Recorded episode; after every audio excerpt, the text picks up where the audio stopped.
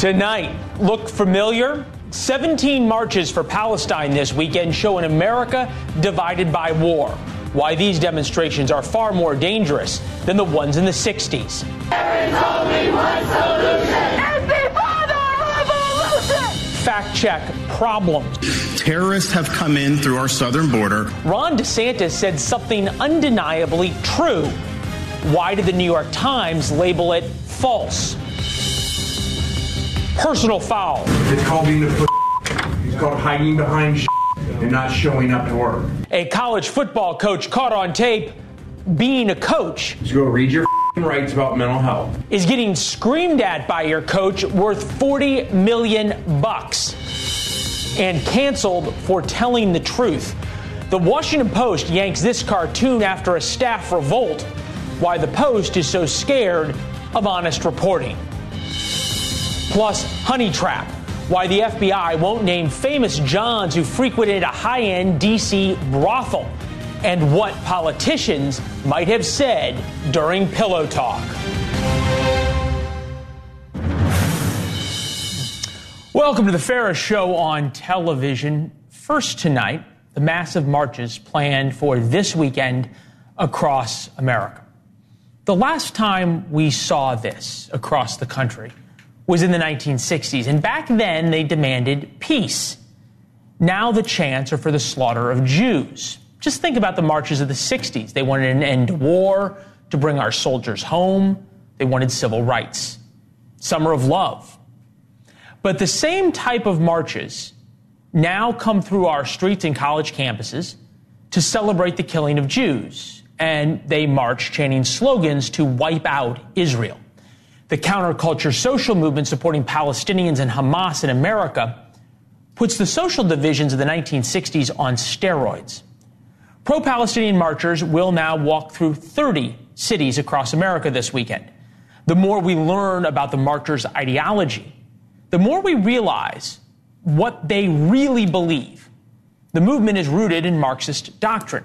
The oppressor and liberation language used to justify the Palestinian struggle replaces history with a dystopian view of the Middle East. Remember, they're trying to break into the White House complex last weekend. We know of no arrests so far from that. So there's every indication the organizers want more violence this weekend, not less. As Democrats learned at their convention in Chicago during the summer of 68, things can get ugly quickly. And that's with protesters who profess love and wanted peace. Today's protesters are celebrating horrific acts. It's very difficult to differentiate the images of Hamas attacks on October 7th from those of the Holocaust. Uh, Hamas's attacks in the middle, the Holocaust on the right hand side of the screen. The Twitter account Stop Anti Semites catalogs people tearing down posters of the Israeli hostages. As we know, 239 remain below ground in Gaza. They are held by people who roasted Jewish babies in ovens. Tearing the posters down on its face makes little sense, so let me explain it to you. The hostage posters get ripped down because they remind people that Hamas is evil. They remind people of what Hamas did. They remind people that Hamas still holds hostages. Therefore, Israel has legitimate reasons to keep fighting.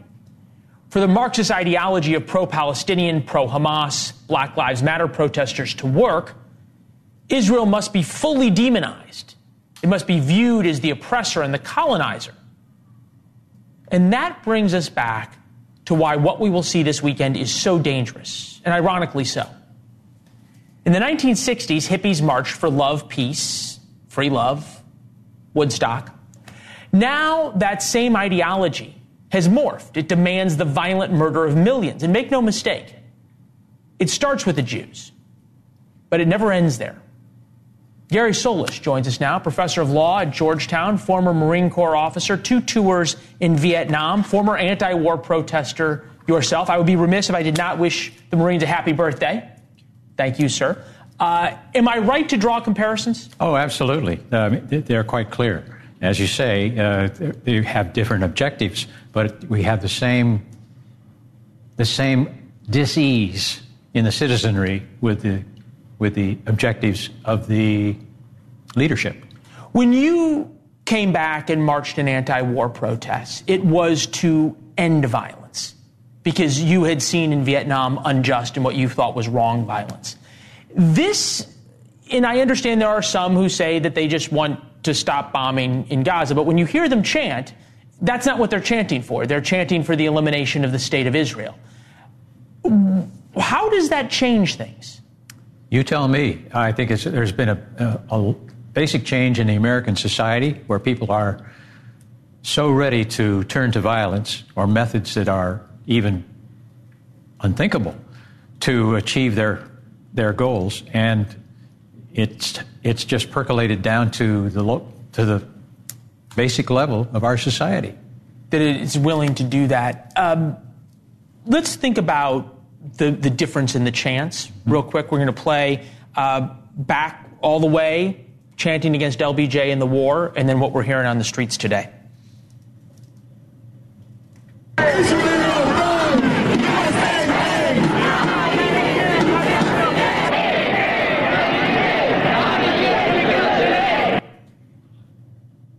Is there a difference between what people in your generation were marching against and what we're seeing today? I believe there is. Uh, the difference. The difference in the 60s was that people genuinely wanted to end the war, end violence as they understood it. Today, it seems as though the marching is an end of in, within itself. And people are so eager, seemingly eager, to turn to more violent methods to express themselves that I, find it very distur- disturbing. And of course, now uh, I think a basic difference is today there's no draft. That is to say, there's nobody who, ha- who fears that they themselves might be going over to wherever. And today there is no no no personal no personal involvement of the society in what they're protesting against, as there was in Vietnam, or what they're pro- professing to protest against versus what they they may actually believe. I think this is interesting because so many of the anti-war protesters in the 60s, they were, they were organized at the fraternities and at the sororities and by students on campus. And what we're seeing now uh, is they may be students on campus organizing these, but it's the students from Iran or the students from other Arab countries or the students from Russia who are, who are trying to foment this discord in, in America. I made the joke, yeah, they're, they're students. They're, uh, you know, nine guys from Iran who are 27 years old and still juniors uh, oh, doing this. I see you smiling. I feel like you think I'm onto something. yes, yes, I do. I think you're right. That, that there are, that, that, that, that there is a power beyond America trying to organize this. Oh, I think that that's definitely true as well. Uh, I don't know. I have no insight to who or what it is, but I know that I believe that what's going on in the streets of America today is, as to use the term that you did, is being fomented by powers like Iran.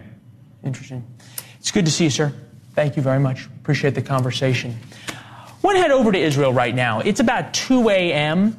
in Tel Aviv. It's Shabbat there. The weekend in Israel is Friday and Saturday. And this is a country now having to live normal life in the midst of wartime. Robert Sherman has been there since uh, the conflict began and joins us now. I guess it's now good morning, Robert. Hey there, Leland. And on a Friday night, Tel Aviv is normally an energetic city, even at 2 o'clock in the morning. But as you can see behind us, not right now, as people here on the ground struggle to adapt to war. Heading into the Shabbat holiday, Israel's most lively city looks anything but. Some in Tel Aviv seldom leave their homes. In the start of the war, I didn't go to my work. I do sport for my soul, but uh, there is a lot of rockets. Others think it's time to press forward with their lives. It's scary in the first days, but after uh, you need to to live with the, the, situation. Now compared to the southern Israeli city of Sderot. I have friend missing, I have friend murder. Giti Butera, like almost all of the city's near 30,000 residents, fled after Hamas terrorists invaded October 7th. I want to come back because it, this is my country and we try to make resilience again, but I don't know, something broke. This is such a small country, Leland, that two parallels are very clear. One, everyone knows someone who was a victim on October 7th. And second, everyone knows someone who's currently fighting in the IDF. Leland? Yeah. And Robert, they have been there before. I'm thinking about 1973 uh, as well. Keep up the great work, my friend. We're proud of you. Talk soon. We invite you to sign up for War Notes. It gives you a free look at the show every day at 4 p.m. So here's what to do. Pull out your phone, go to readwarnotes.com and subscribe. The notes started as our internal email discussion about the most important events of the day. It's literally how we put the show together, and you get to be a part of it. You can respond to the email with your thoughts. You can also join us on social media anytime at Leland Vittert on Instagram or Twitter. We read all of your responses. That's readwarnotes.com and subscribe for free something we need to set the record straight on. We might have been a little unfair six months ago when we blamed the FDA for all of the drug shortages that we're seeing. And if you just think about it, just think about the drugs you can't get Ozempic for weight loss, Adderall to help you concentrate, Rogaine for hair loss. Put those together. You might be able to imagine why. Incredible shrinking You're so woman? skinny. Yes. No, are you? Oh my god. I want to be the incredibly shrinking. Look how skinny she is. Ew. What the hell? So skinny. Hormones. Hormones. Turns out the issue for Americans' drug shortages isn't supply, it's demand. Too many people want a quick fix. Join us now, Dr. Corey Hebert, pediatrician, assistant professor at LSU Health Sciences Center. Doctor, it's always good to see you. Uh, is there something to this that, that Americans just kind of want this quick fix to everything um, rather than putting in the hard work and thus they're taking too many drugs they don't need? Shocker. right? Shocker. Um, yeah, I mean, let's think about this. Let's talk about Adderall for a quick second, right?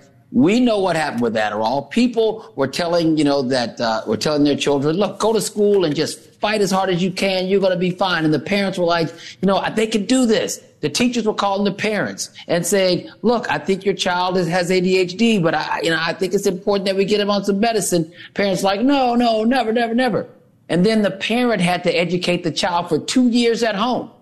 And then they said, wait a minute, this teacher is probably telling the truth. So now we have a huge increase in the amount of people that have been prescribed Adderall. You know, I, I don't know about you. When it comes to Rogaine, I actually use Rogaine. That's, you know, I, we all have a little issue and people are a little vain. But at the same time, we talk about Ozempic. This is almost like a miracle drug that people are touting for weight loss. And one of the biggest things in America is, is the issue with food. So if we have a, a, an injection or a pill that you can lose weight without changing your lifestyle, then of course. So all of these things make a lot of sense. And, you know, also a lot of these are generics and there's no money to be made in investing, stockpiling generics because generics margin is thin that they can make money on these, you know, some of these medicines. So Adderall is a generic. And then you got to think about India and, China. These places are, are the comp- where we make the medicines. And then they have to stockpile this, the, the amount of raw materials that have to uh, be used to make these medicines. So it's like a perfect, horrible storm for the people that really need these medicines. I wonder when it comes, though, to the, the, the quick fix. And there, there's reasons to think, uh, in the same way that penicillin changed the world, that Ozempic and these weight loss drugs may as well, just because of how much they're going to be able to, to save uh, people from the, the, the, the difficulties uh, of obesity. Um, we'll see. But my, I guess my, my question more centers around the, the long term effects is that, it, that when you take drugs perhaps that you don't necessarily need, we saw everybody go online during the pandemic because they could get Adderall specifically by just uh, filling out a questionnaire and then talking to somebody on a Zoom. Uh, you can get Ozempic now almost the same way. There's people who advertise it uh, that way as well. Whether there's not sort of a danger to, to this uh, that, that comes with the ease of access. Well, I mean, we know that people are getting these medicines that don't need them. They've always been abused, especially something like Adderall. We know that Ozempic is being abused because of the ability for people to get it. Uh, but the issue is that that's not about to change because so many people are making money from it. The drug companies, the generic drug companies, and, and the doctors are making a lot of money. So it ain't going to change. The issue, though, is that we have to trust the FDA, and some of, of your viewers uh, inherently don't trust the FDA. Uh, but we have to trust the FDA that the studies that have been done um, are, are illustrative of being able to uh, give these medicines without long-term side effects. But if you take Ozempic yeah. for a very long time, you're going to have some issues. If you take it and you don't need it, you can have um, gallbladder problems. You can have an issue of you know losing too much weight too fast. There's all types of things that can happen. But you must use any of these medicines responsibly. I mean, I have done the yeah. clinical trials, over 60 of them, you know, on all these wow. types of medicines, and you have to make sure that you have the appropriate data. And people are out there fudging that too. That's why FDA is very important to us. All right. Doc, it's good to see you as always. Thank you. Enjoy the weekend. Coming up next, a whole new way to coach football. Really. No cursing, no yelling, no tough talk. And a failure to comply with those rules leads to a $40 million lawsuit. Will sports ever be the same? And say it ain't so. Even in death, the story of Cedar the goat lives on. Why the state of California is suing a little girl's family after they tried to save her goat from slaughter.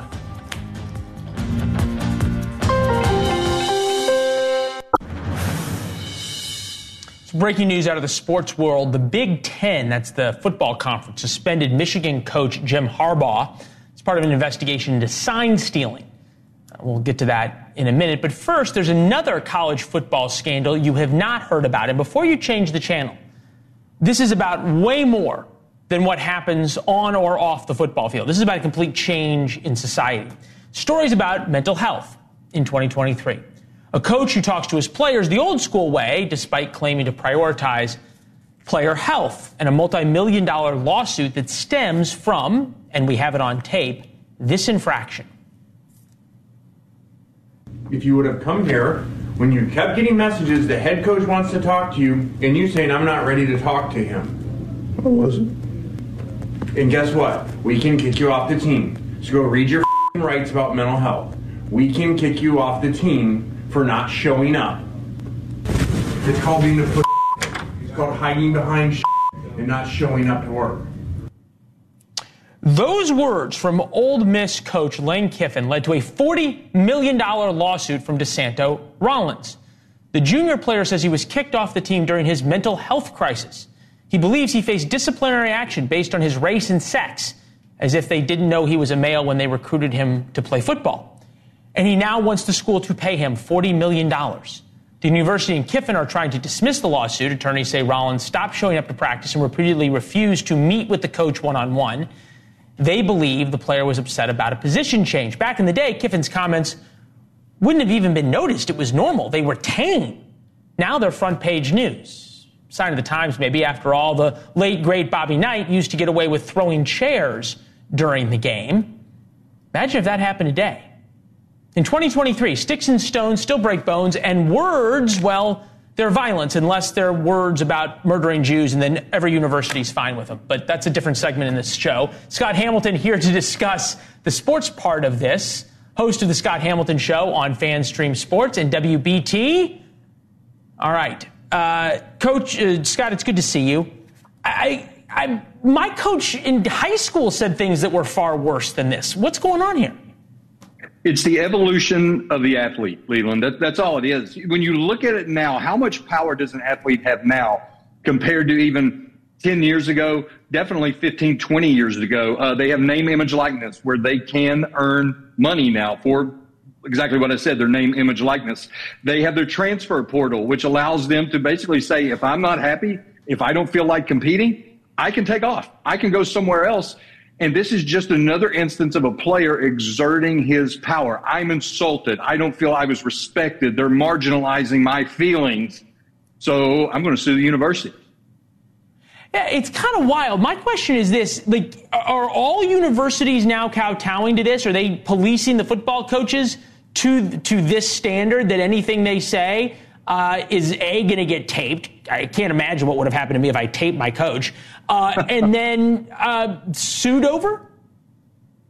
I, you have to be concerned about it because this sets a really, really scary precedent that anytime I decide I'm going to discipline a player, if I'm a coach and I'm going to discipline a player, in the back of my mind, I'm going to wonder, oh, is he recording me? Am I going to get sued? And, and Leland, you, you mentioned it in the intro. It all has to do with a position change.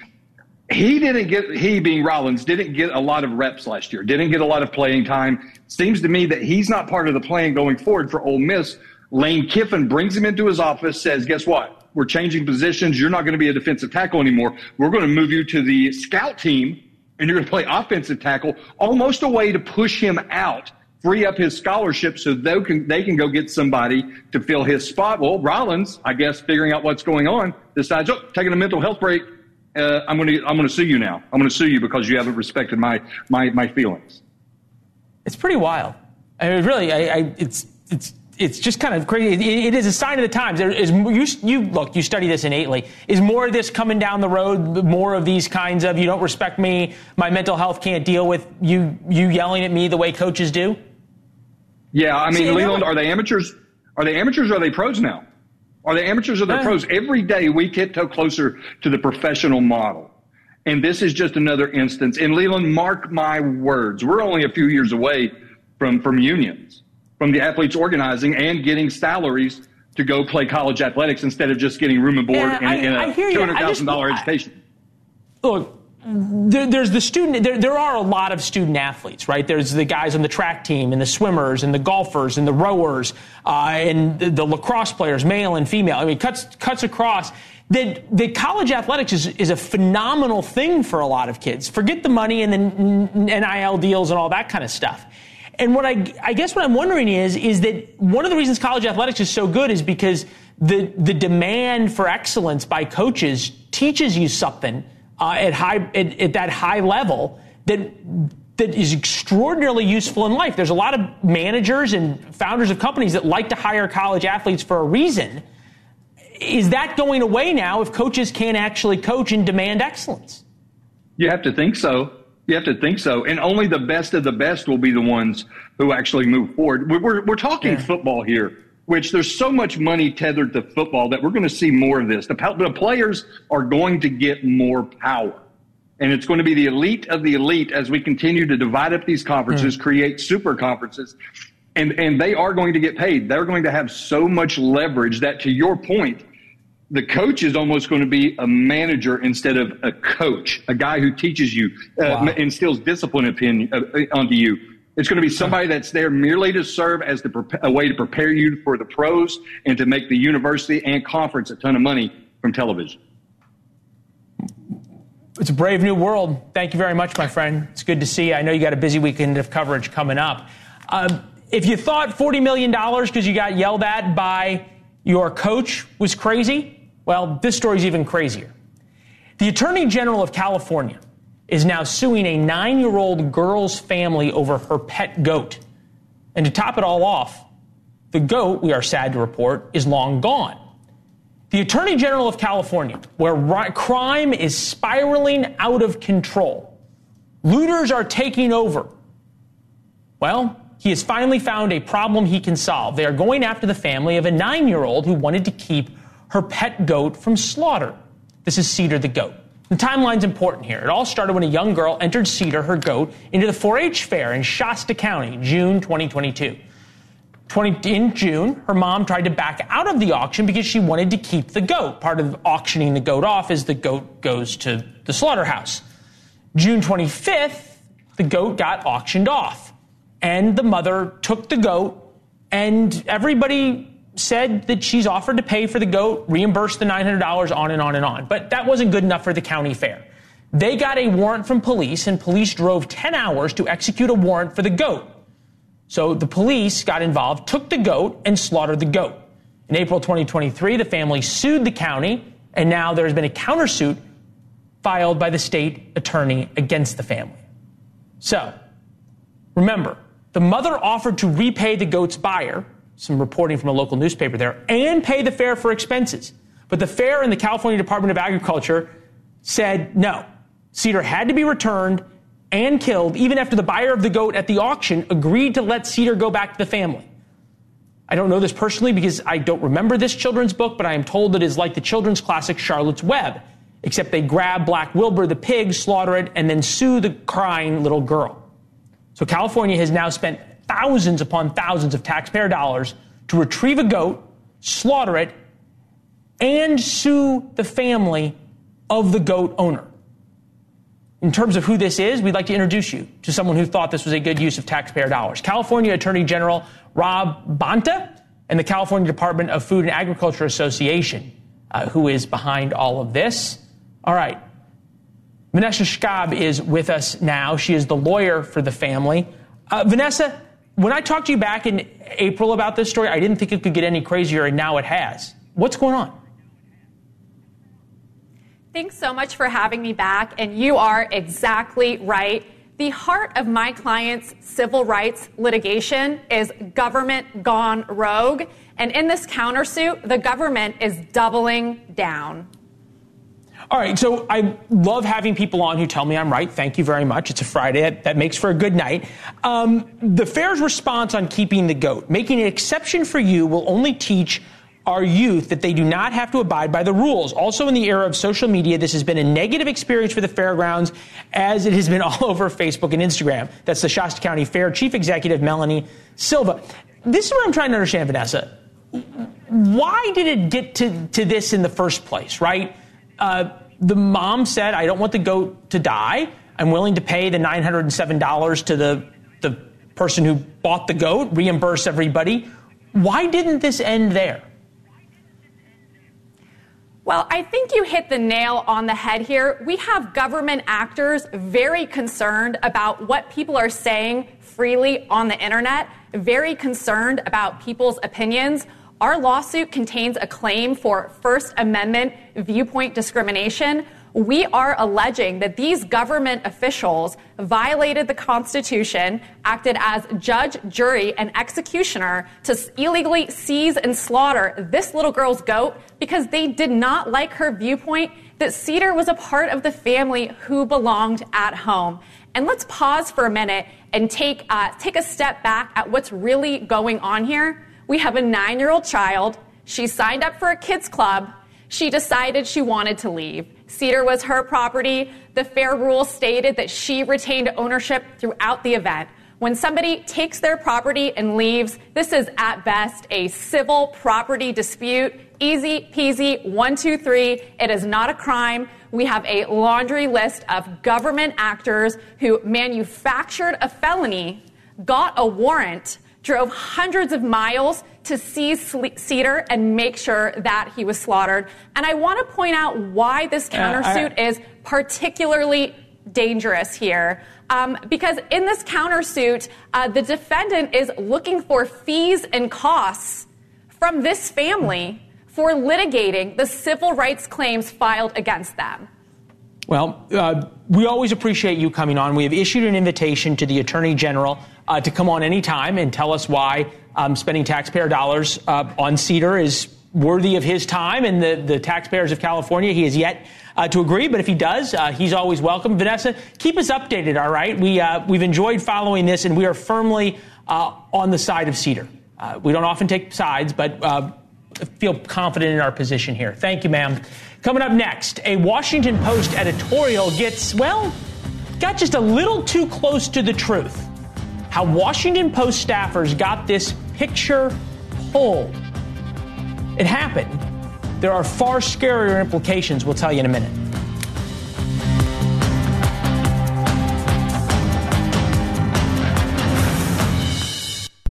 Without the ones like you, who work tirelessly to keep things running, everything would suddenly stop.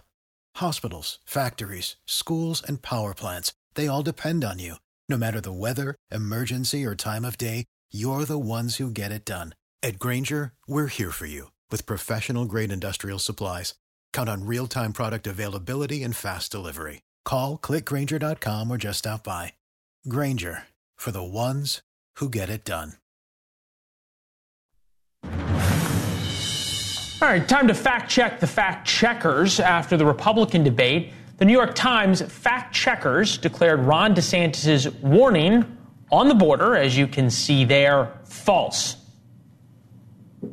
If you look at the threats that we face, terrorists have come in through our southern border. Hmm. Turns out terrorists have come in through our southern border. It is true, scarily true. Our border reporters, Robert Sherman and Ali Bradley, instantly jumped on this and noted that just this year, Customs and Border Protection found 169 people on the FBI's terrorist screening database at our southern border last year. 169 people on the FBI's terror database just in the last year. That doesn't count the gotaways, meaning the millions of people who came through. You'd have to think some of them were on the terror watch list. Those would be the people trying the hardest not to get caught. So remember Orwell's 1984? It's Ministry of Truth, war is peace, freedom is slavery, ignorance is strength. The New York Times fact check gets awfully close to something from 1984, as does our next story. The credo of the Central Intelligence Agency comes from John Ye shall know the truth, and the truth shall set you free. When it comes to libel or slander, truth is the best defense. And sometimes, of course, the truth hurts. But the truth is inherently fair. That's why we focus so much on the truth here on the program, which makes the Washington Post pulling of this cartoon so telling. The cartoon isn't particularly funny. It shows a Hamas boss fat on the luxuries bought by stolen aid, with civilians roped to his body, and the caption, How dare the Israelis attack civilians? As I said, not particularly funny, but true. And nobody would have noticed this cartoon by Michael Ramirez, but for the Washington Post staff, and they found it so offensive, they called it racist. And the staff demanded a retraction. So far from the defending the truth, evidently the inmates do run the asylum at the Washington Post. The bosses didn't defend the truth, they took it down and apologized. In a note to readers, David Shipley, the editorial page editor of the Post, said the cartoon was initially meant to caricature a specific Hamas spokesman, but the backlash to the cartoon convinced him to say the retraction, the reaction to the image convinced me that I had missed something profound and divisive, and I regret that. We invited the cartoonist on for obvious reasons. He's a little overwhelmed these days, but we're honored to be joined by Gary Varvel, member of the Indiana Journalism Hall of Fame, uh, and has dealt with similar situations for his cartoons uh, as well. Gary, we're we're glad to have you know I, I think about the masthead of the washington post it says democracy dies in darkness and i'm yep. wondering where truth where, where truth dies uh, what happens well in the case of this cartoon it was truthful and when you start blocking it uh, now you're you're kowtowing to anybody who has any kind of problem any kind of beef what the, what the problem here though is leland is that people are seeing uh, what they want to see. He was clearly targeting Hamas here. That was the target of the cartoon, and it's it's a known fact that they do hide behind women and children. He caricaturized the, the their Hamas spokesman, and people took that as offense. They thought that was a, a they thought that was criticizing all Palestinians. That's not what he was doing at all. Uh, me, in fact, I, I hear you. I, I hear you, but I'm wondering if there's something deeper here, right? Because we've said a thousand times on the show that Hamas uses human shields, and cartoonists yeah. caricaturize everybody all the time. I'm wondering right. if, if this this isn't a genuine, oh, this is racist to characterize this guy this way. You know, everybody's drawn funny. I mean, if you drew me, I would I would be a caricature of myself. Imagine how high my hair would be. So you it's not racist to draw my hair. Yeah, exactly. So this is the this is my question, right? Yep. To me, the Washington Post didn't back down because it was racist when they looked at the cartoon. They backed down because it was truthful, and the Washington Post staffers didn't like somebody saying the truth that Hamas uses human shields. I think that's an excellent point. And you know, I was in journal, I was in the newspaper business for 40 years, and I'm still con- I'm still syndicated by Creators Syndicate, so I still draw cartoons, but I, I'm not in a newspaper anymore. Uh, now, Michael Ramirez, two-time Pulitzer Prize winner, is at uh, the Las Vegas Journal uh, Review Journal, and they didn't pull the cartoon; they kept the cartoon up. Uh, it was the Washington Post that pulled it, and I think you're probably yeah. right, Leland, when you're talking about that. It, it, was it hit too close to the truth, and they, they people on the staff there didn't want that that truth getting out. Now, I've I've had cartoons canceled in the past as well. And so, uh, no, I, I, I, I, will. I would real quick. You know, in the new, early days of the newspaper, when I was young, uh, the editors had a boldness and they didn't back down. And they would get, I would draw cartoons that would catch them a lot of heat and they defended it. If they printed it, they owned it. And that, that went away about 10 years ago. Yeah. I see a lot of newspaper editors that, that, just won't stand behind a cartoon today. Yeah. Well, uh, I don't know. Somebody's not going to stand behind the truth. I don't know what to say. Hey, Gary, we're glad to have this conversation. We put a bunch of your cartoons up on the screen. I'd encourage anybody uh, to look at them on Instagram. And I know you got a Substack that I subscribe to as well. Some great Thank stuff. You. It's always good for a laugh. We'll talk soon, all right? Okay. Good to talk yeah, to keep you. up the good work. Yeah, thank, thank you. you. You might say, here we go again. Could be Jeffrey Epstein all over again. The FBI has busted a secretive sex ring. The pimp get, gets arrested, but governments, well, they're protecting some high rolling clients. Why a prostitution bust in D.C. exposes a new risk to American national security.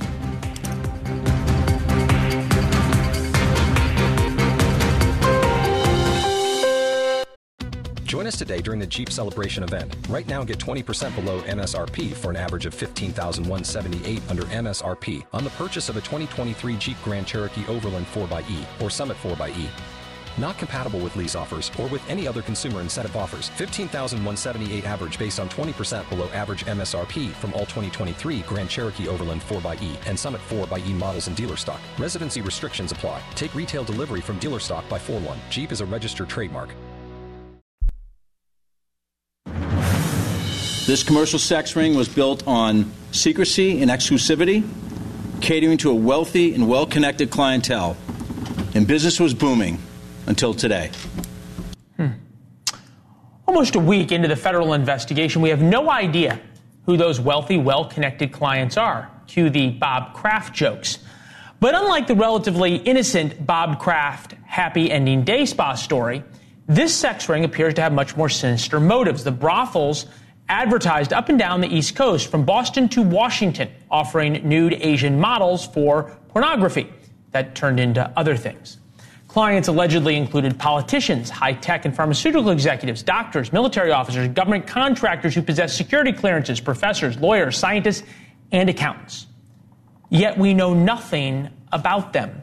Chris is here. I don't know, Chris. There's something about this, about the not knowing who the Johns are and the number one seems unfair. The women always get prosecuted. But number two, uh, elected officials, politicians, and government contractors possess security clearances, doesn't the public have a right to know? Do they have a right to know? Maybe. Is it right for them to know? Why wouldn't it be? Uh, because unless this pornography motivation. You know, were people in play, uh, positions of prominence making pornography with Asians? Were the Asian women underage? Those types of questions take you in a different um, direction of criminality. If this is just about who goes to brothels or whatever they're calling this situation, is that really where we need to be focusing? No, but uh, this is my question, and that is that we've known the Chinese, the, we know the Chinese use honey traps. We don't know that that's what this was now, but you think about it, it's in Tyson's Corner where there's a lot of government contractors, where there's a lot of people who are in the intelligence community. It just feels like one of these things where people, the, the, the rich and powerful are being protected, not unlike the Jeffrey Epstein situation where we still don't know the names of who was on the airplane in the little black book. If this is connected to espionage and trying to interfere in American governance or politics, then it takes on an importance and the transparency matters. But we haven't heard any of that. And my concern is this is one of those opportunities for the media and, you know, for us to dig into a situation because it's easy and salacious, but it's not necessarily serving the interests of the people we're supposed to be caring about. Um, now, if it is a honeypot, um, uh, you know, a, a honeypot um, scam, okay. If someone was using kids uh, for crimes, okay. But let that be what it's about as opposed to, oh, I wonder who was at the brothel. It's like, right. you know, I got bigger problems. I knew, I knew you have I knew you have an interesting thought. All right. We'll see you at the top of the hour, all right? Have a good weekend. You are the man. Have a good weekend. All right, see you soon, my friend. Before we had America, America had the Marines, the unique lesson we can take from the Corps almost 250 years later.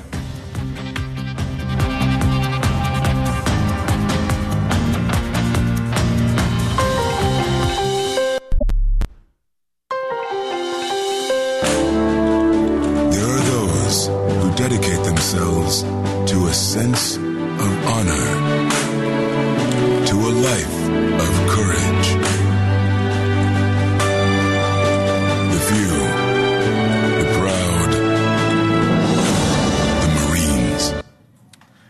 right, today marks 248 years of the Marine Corps. The service began on this day in 1775 in a tavern in Philadelphia.